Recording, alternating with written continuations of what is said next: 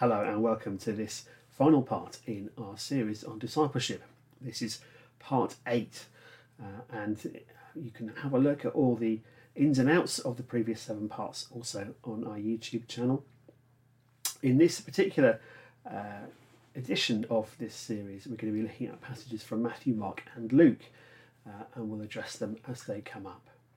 So, the first thing we're going to do is pray, and then we'll look at our first passage. Father, be with us as we study what you have shown us, and you've revealed yourself through the Bible. Lord Jesus, help us to understand better what it means to walk beside you and follow you. Holy Spirit, would you help us be transformed by having you live within us and by desiring to follow Jesus and live his way? Amen. Well, we are going to look at three passages. Uh, Luke 10 38 to 42 will be the first one that we're looking at. But before we do that, I'm going to do a little whistle stop tour through what we've already covered. And they are going to be really brief this time. So, we've been looking at different aspects of discipleship without claiming that it's an exhaustive guide, but different aspects of it. And, and we've transferred those aspects into things that might be carried by a walker uh, or a pilgrim as they make their way on a journey.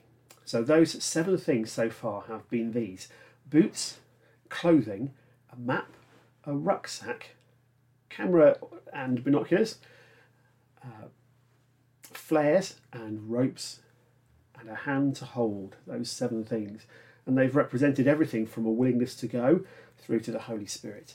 But do have a look at more of the details by looking at the other uh, sessions in this series. We're looking at uh, Luke 10 38 to 42 first.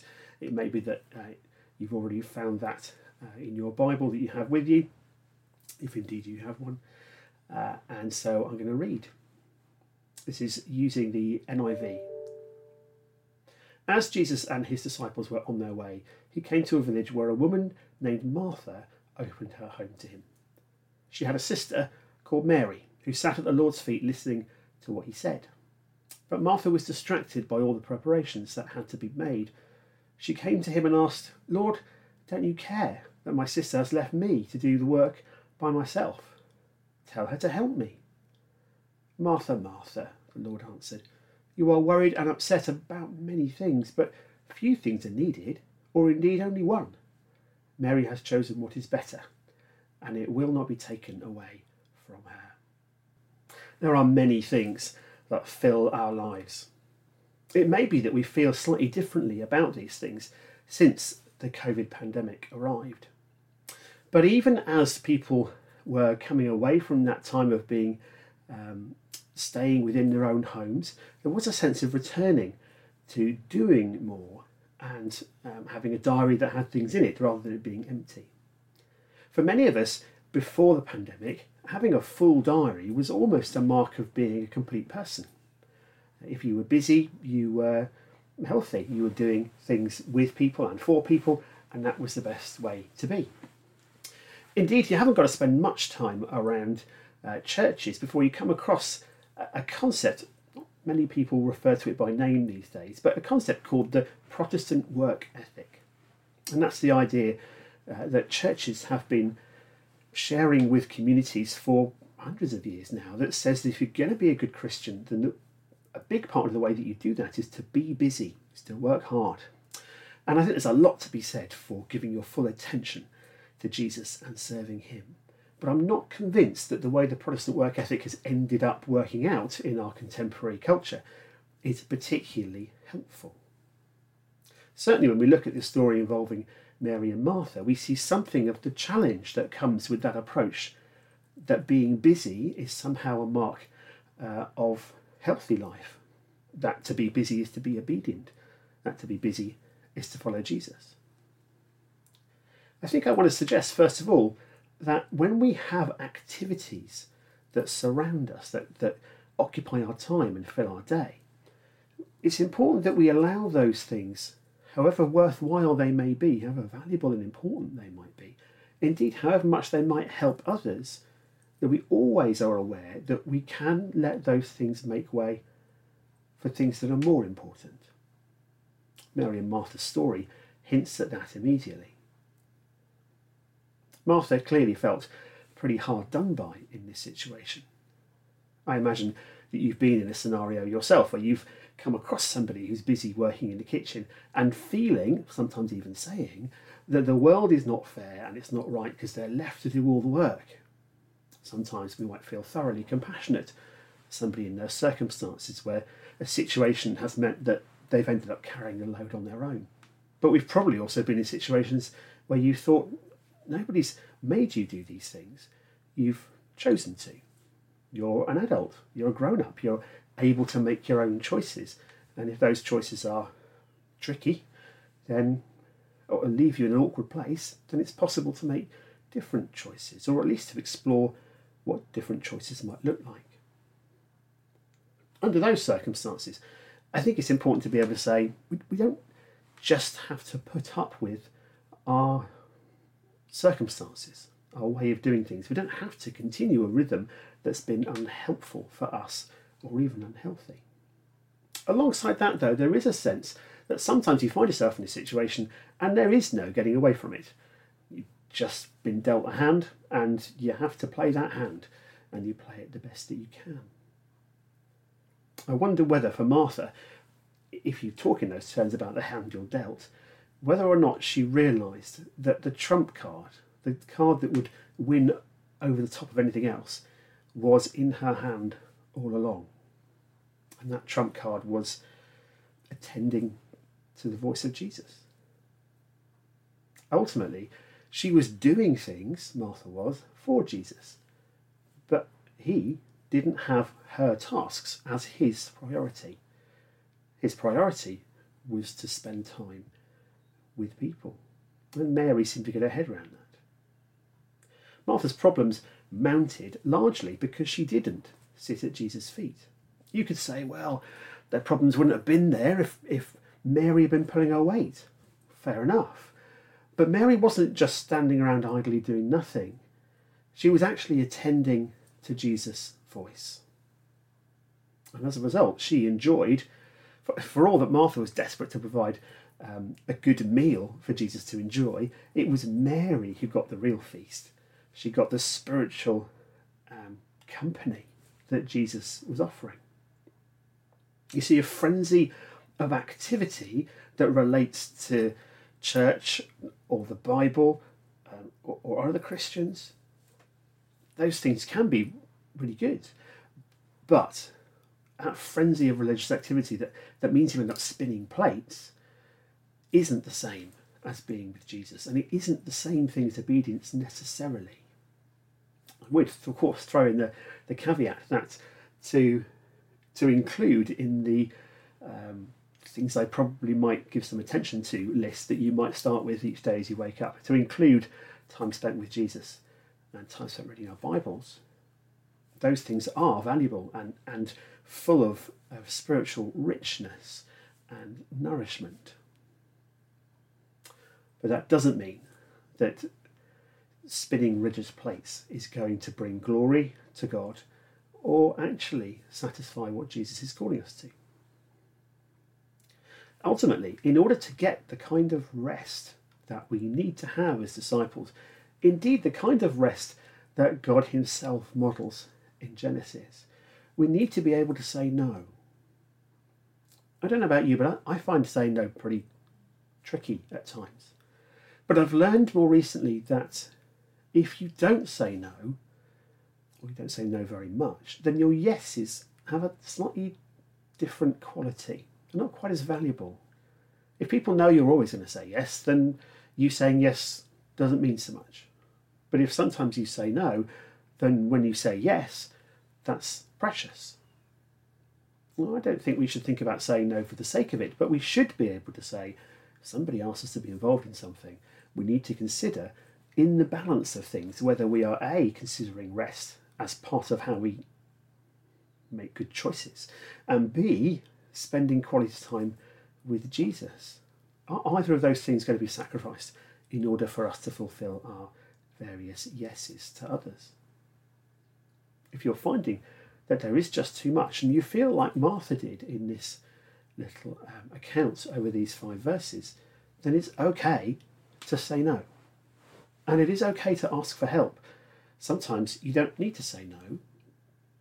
Perhaps you'd feel uncomfortable doing that.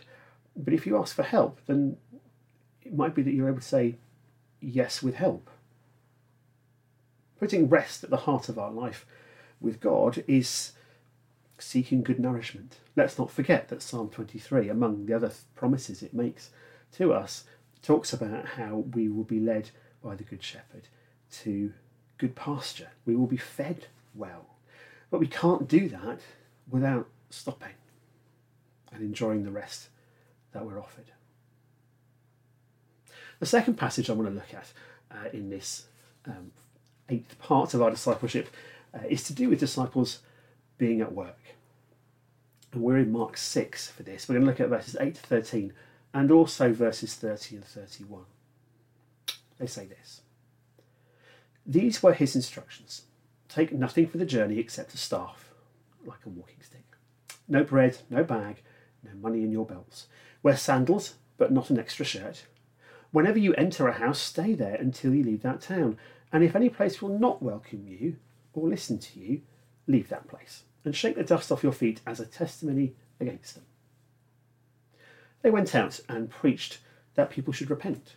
They drove out many demons and anointed many sick people with oil and healed them. The apostles gathered around Jesus and reported to him all they had done and taught. And then, because so many people were coming and going that they did not even have a chance to eat, he said to them, Come with me by yourselves to a quiet place and get some rest. In these verses, Jesus doesn't ask these uh, disciples when they were at work for a continuation of ministry forever. Despite the crowd's expectations, he looks for something else. At the end of that uh, passage, where in verses 30 and 31, the, the apostles come back and report what they've experienced and seen and done. And Jesus says, Okay, now let's stop. Let's get away and have a chance to eat and rest and be by ourselves, sustaining each other in our rest time. For Jesus, it would seem that rest isn't just about stopping and having a breather, it's actually about renewal. I'd like to dip back in to 1 Kings here and to the story of Elijah. When Elijah, in uh, an incredible miracle, worked before um, the people of Israel uh, and in the face of the prophets of Baal and Asherah, it, after that incredible experience, he was um, then needing to run uh, alongside a chariot for quite a way to avoid the oncoming storm, and then received some death threats, which can't be any fun, uh, and so needed to rest. And God actually took him away from the environment he had been in and said, Right, we're going to come over here where nobody knows where you are, and I'm going to feed you, and I'm going to let you sleep. I think God is really big on this. We look again at that rhythm uh, that is demonstrated in Genesis, but then also repeated in Leviticus as God provides a framework for uh, a rhythm of life for the for his people, for the people of God, uh, for them to understand something of how he expected humanity to work in the context of creation. God says, You'll need to stop, you'll need to rest, but not just to, to cease working, but actually to find a way to be renewed. In many ways, the greater the demands on us, the greater our need to rest, or the greater our commitment to ministry, the greater our need to spend time with Jesus. Jesus teaches the disciples through this. It's not so much a, verbal teaching as a modelling teaching. He teaches them to manage expectations. People are going to want you all of the time. And, and he shows them that, that while that's the case, that doesn't mean they have to be serving all of the time. They will need to get away with him for rest and renewal. Martha's priority, just flipping back to the previous passage, Martha's priority was to meet expectations. And Mary's wasn't. Mary's priority was to be with Jesus.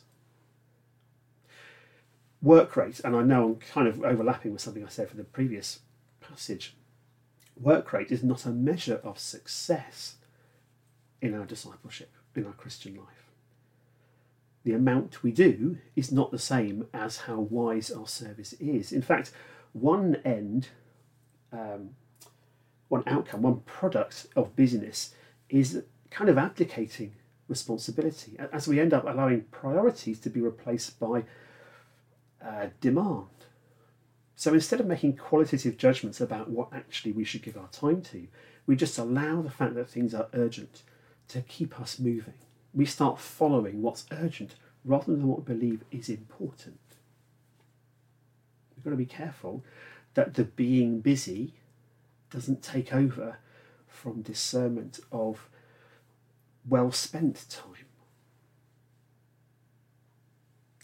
Henri Nouwen, who is a, um, a contemplative uh, Christian leader, um, talked about the theology of weakness and the importance of depending on God.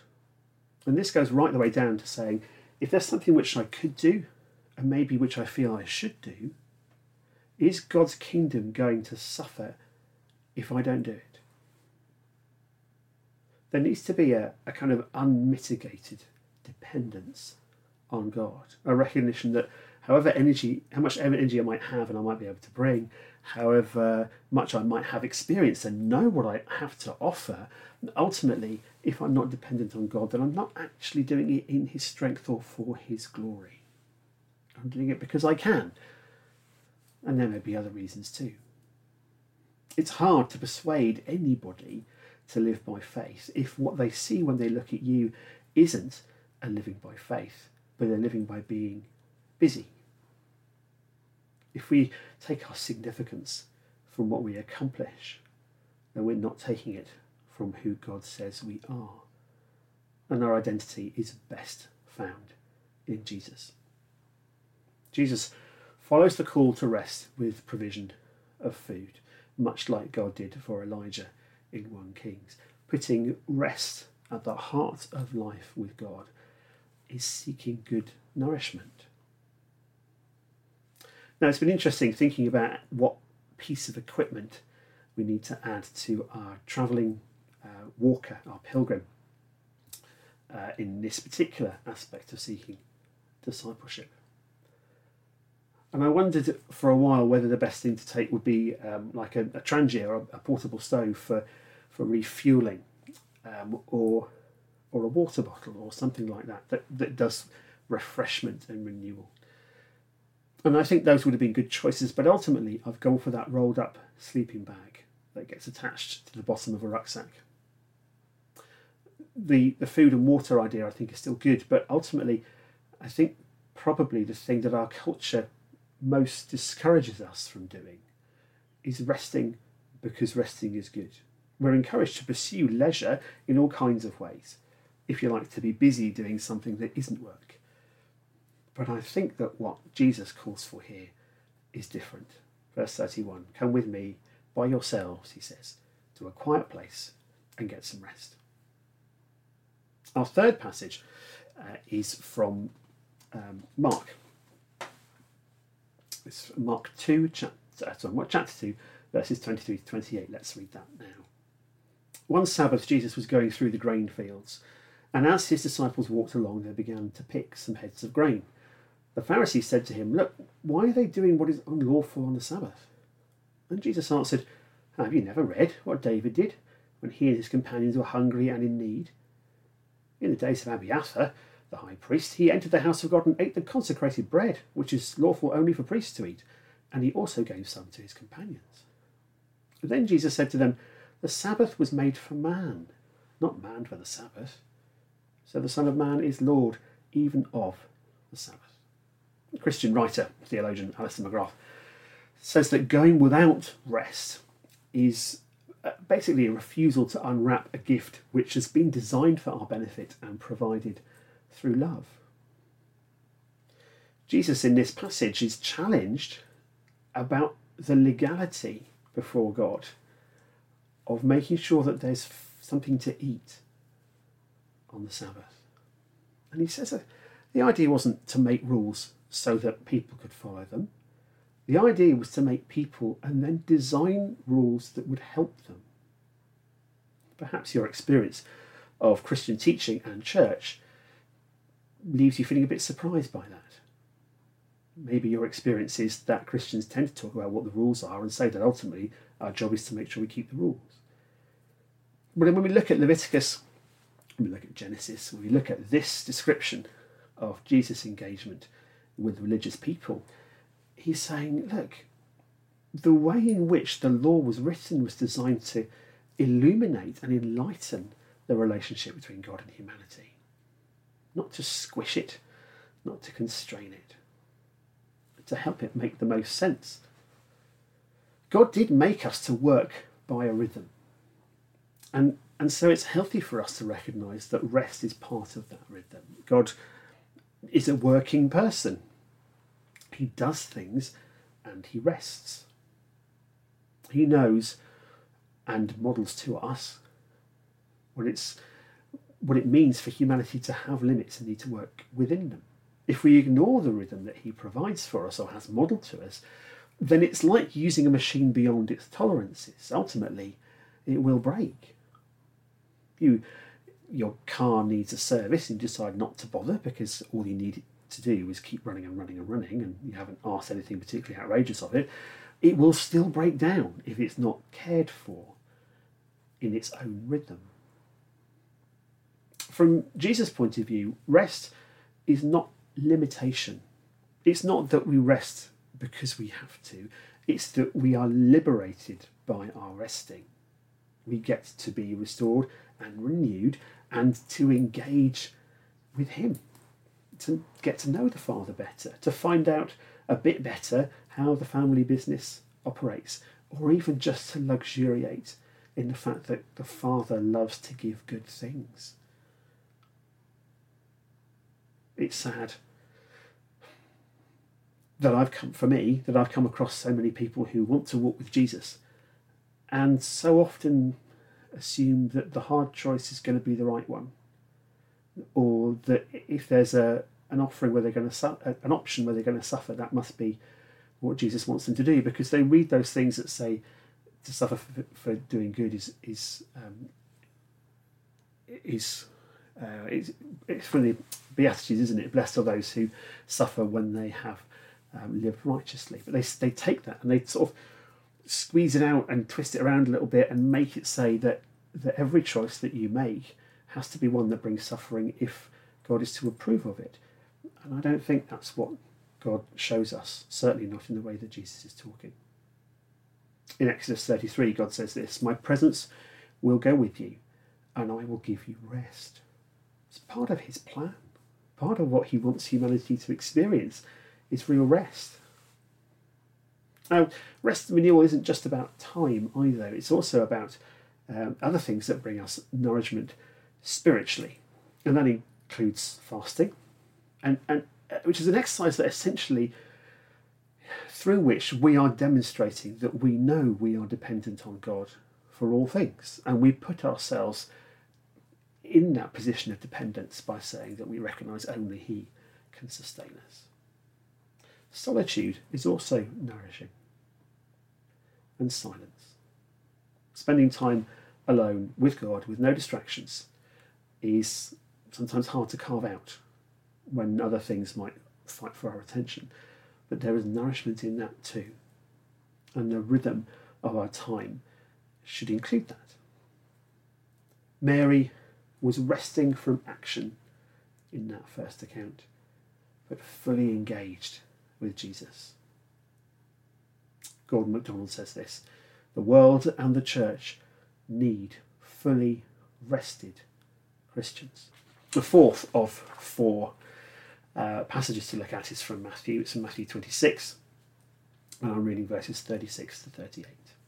Then Jesus went with his disciples to a place called Gethsemane, and he said to them, Sit here while I go over there and pray. He took Peter and the two sons of Zebedee along with him, and he began to be sorrowful and troubled. And then he said to them, My soul is overwhelmed with sorrow to the point of death. Stay here and keep watch with me.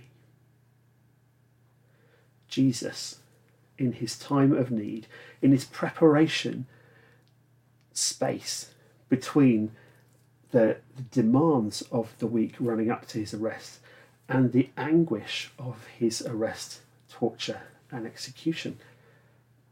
In that space of pause with his disciples, he asks for help. Jesus does. Jesus says, in his full humanity, I need help. Stay here and keep watch with me. In times of weariness and struggle, we need to tell other people, maybe only a few, maybe only one or two, but we need to tell somebody what we're going through without we deny them the chance to show love and take care the way Jesus would. We recognize that Jesus calls us to be his hands and feet. And if you're struggling, it's worth being aware that Jesus wants to call others to be his hands and feet to support you. And by asking for help or letting others know you're struggling, you put yourself in that community of Jesus type love and care. The arrest and execution came nearer for Jesus. And he was in the Garden of Gethsemane with knowing that arrest and execution were nearer and immense tiredness and stress would follow. And his go to response was to spend time with the Father, but he wanted support from his friends, even as he prays. Interesting, isn't it, to go back to that Mary and Martha thing again and notice the honesty that they bring. Martha, in her frustration, doesn't simmer quietly in the background. She's not. She, she doesn't wait until it until Jesus is gone and boil over at Mary and lash out at her. She doesn't. It seems she doesn't choose passive aggressive tactics or sarcasm to make her point. Her relationship with Jesus is strong enough and trusting enough that she just says, This doesn't seem fair, Jesus. Won't you do something about it? Mary seems to have an honest relationship with Jesus too. I have no doubt that she knew what the expectations of her were, and she would then know what Jesus would expect her to be doing, where he would expect her to be busy. And she has confidence enough in him to say, I'm not going to be in the kitchen, I'm going to be here with you, because I think that's the right place to be. Their honesty, for all the sense of tension and frustration and even confrontation in that family. Their honesty with Jesus models something to us that's important. Our need for rest is something we need to bring to Jesus.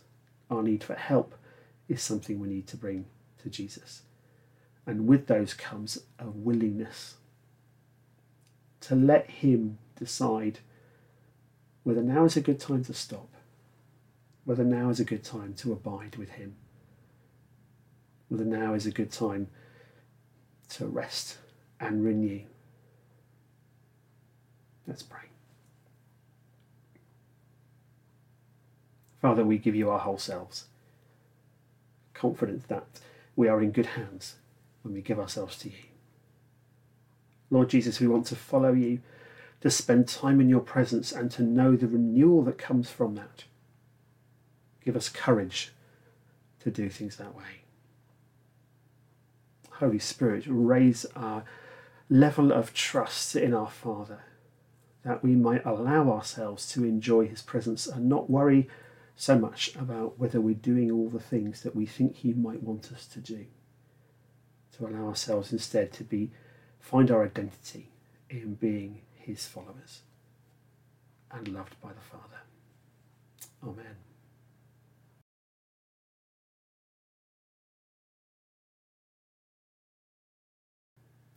So it's three questions time. Here we go. First question Is my character submitted to Jesus? Really, what we're asking here is um, who gets to decide what shape I am? Am I choosing my own shape as a person? Or am I saying to Jesus, uh, I may be this shape now, but I want you to mould me so that I am the shape you want me to be? And even to acknowledge that the shape you are now might be wrong, the shape he changes you into might be better, and that he might then change you again later. I started off by saying the shape you are now might be wrong. I only mean sort of wrong for that context, or, or it might be that he wants to adapt something in you. The reality is, as the New Testament tells us, that we are not at heart good people, and that there aren't any at heart good people. That's not how humanity is, that's not the human condition. But we are made in the image of God, and so there is much about us which is a gift from God which we can celebrate. Being willing to be transformed, to be shaped by the Holy Spirit, is crucial if we are to live in harmony with each other and to enjoy the presence of Jesus leading us on. So the, the question was Is my character submitted to Jesus? Uh, is who I am the kind of person I am given over to Him? Question two Is my pride subdued? This really is a question about who is the boss. And it's a reflection question, so nobody can really answer it for you. You can only answer it for yourself. It's important that we ask questions like these of ourselves while we're with others so that we can be honest with them about who we are and how we're growing or in which ways we'd like to grow. Really, this question is about who the boss is in your life. And, and the, the old fashioned um, church way of doing this is saying, well, am, am I the boss of me? or do I let Jesus be the boss of me? And it's a good way of thinking about it, but I want to just nuance that a little bit. Am I finding that the person who leads the way for me is Jesus, or more likely, his spirit in me? Am I instead, perhaps, or maybe somewhere in the mix or the balance, am I instead finding that the boss is more likely to be the things that feel urgent? It's not so much about saying, Am I always making selfish choices for me? We do do that. But also, quite often, we live in a way that is governed by what we think the urgent things are. Or sometimes we allow the expectations of others to be the boss. We assume that they must know better than we do for whatever reason, maybe because they tell us that they do. And so instead of Jesus being in charge, other people's expectations end up being in charge. Or maybe it's the demands of others. Our determination to serve means that um, in Jesus' name, sometimes we allow ourselves to be strung out by those who just keep asking and asking and asking. And it's not that they don't have needs, but sometimes we need to make sure that we are looking after our own sense of rest.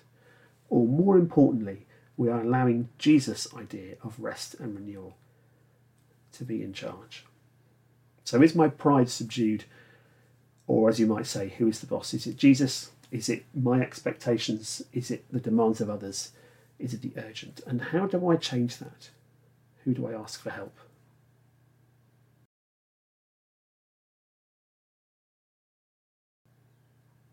Question three Is my pace sustainable?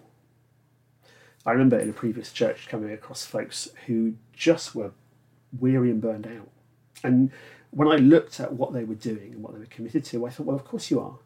Um, you know, in some cases, quite often actually, um, folks who were retired and who had responsibilities to their family uh, and had a desire to help their neighbours um, and were also taking on three or four different commitments in the church too.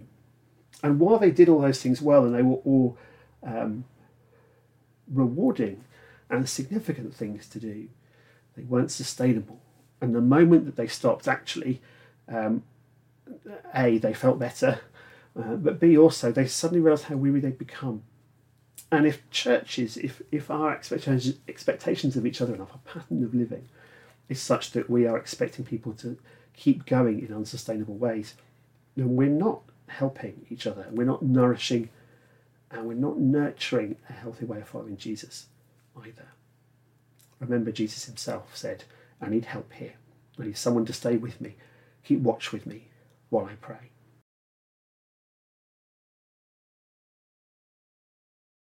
Well, thank you so much for being with us through all eight of these parts of this discipleship series. I hope you've got a sense of what you might carry with you uh, in your own discipleship life. And I hope that you feel able to turn to others and share with them your experience of being a disciple and, and perhaps what challenges you, what you want to change, or how you are hoping that the Spirit might transform you. We are walking together in Jesus' name and for His glory. Amen.